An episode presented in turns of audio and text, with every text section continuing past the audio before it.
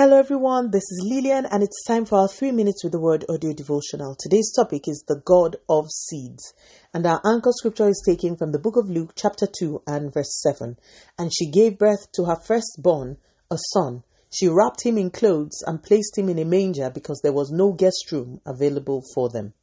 Merry Christmas everyone. If you search through the Bible, you will find that whenever God wanted to visit his people, he brought his salvation in the form of a seed. Seeds that never looked like the plant that they would become. God wanted to bring salvation to Israel in Egypt. He sent a seed called Moses, a child born in an era of horrendous infanticide with very slim chance of survival. In an era when the principles of God were being violated and the word of the Lord became scarcer and scarcer, God sent a seed through the womb of a barren woman called Hannah. She birthed Samuel, who became one of the greatest prophets of God that ever lived. Today, the world over, whether they recognize this or not, are celebrating the greatest of all seeds.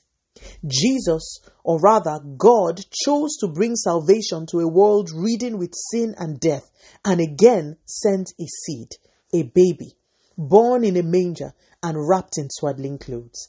An unlikely sight for royalty, yet this baby became the savior of the world, the redeemer of souls and destinies, the one who has earned the highest position of authority that could ever exist in this realm or in any other.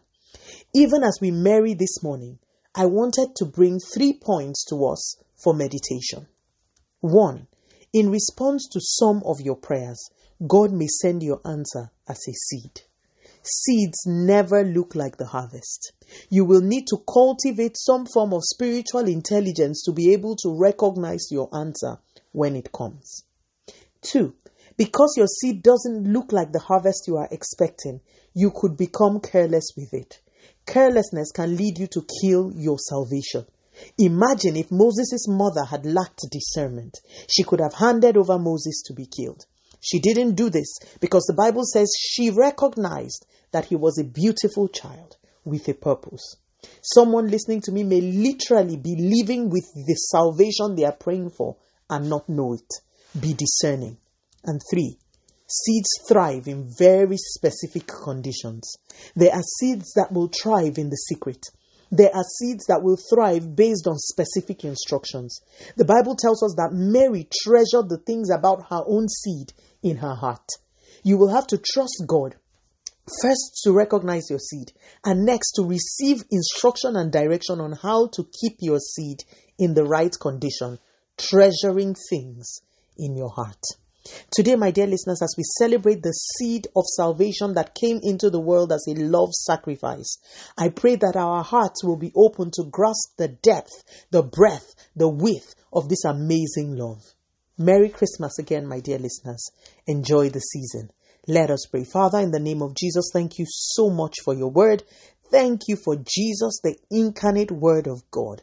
We are so grateful for your love. Continue to take all the glory, Almighty God. In Jesus' mighty name, we have prayed. Speak to you again soon. If you are blessed, please drop me a line on audiodevotional at yahoo.com or on our website at www.3minutesaudiodevotional.com. You could also follow us on Facebook, Instagram, YouTube, and Twitter at 3 Minutes Audio Devotional. Remember, wrapped up in God's Word is all you need for your change to come. Love you and bye.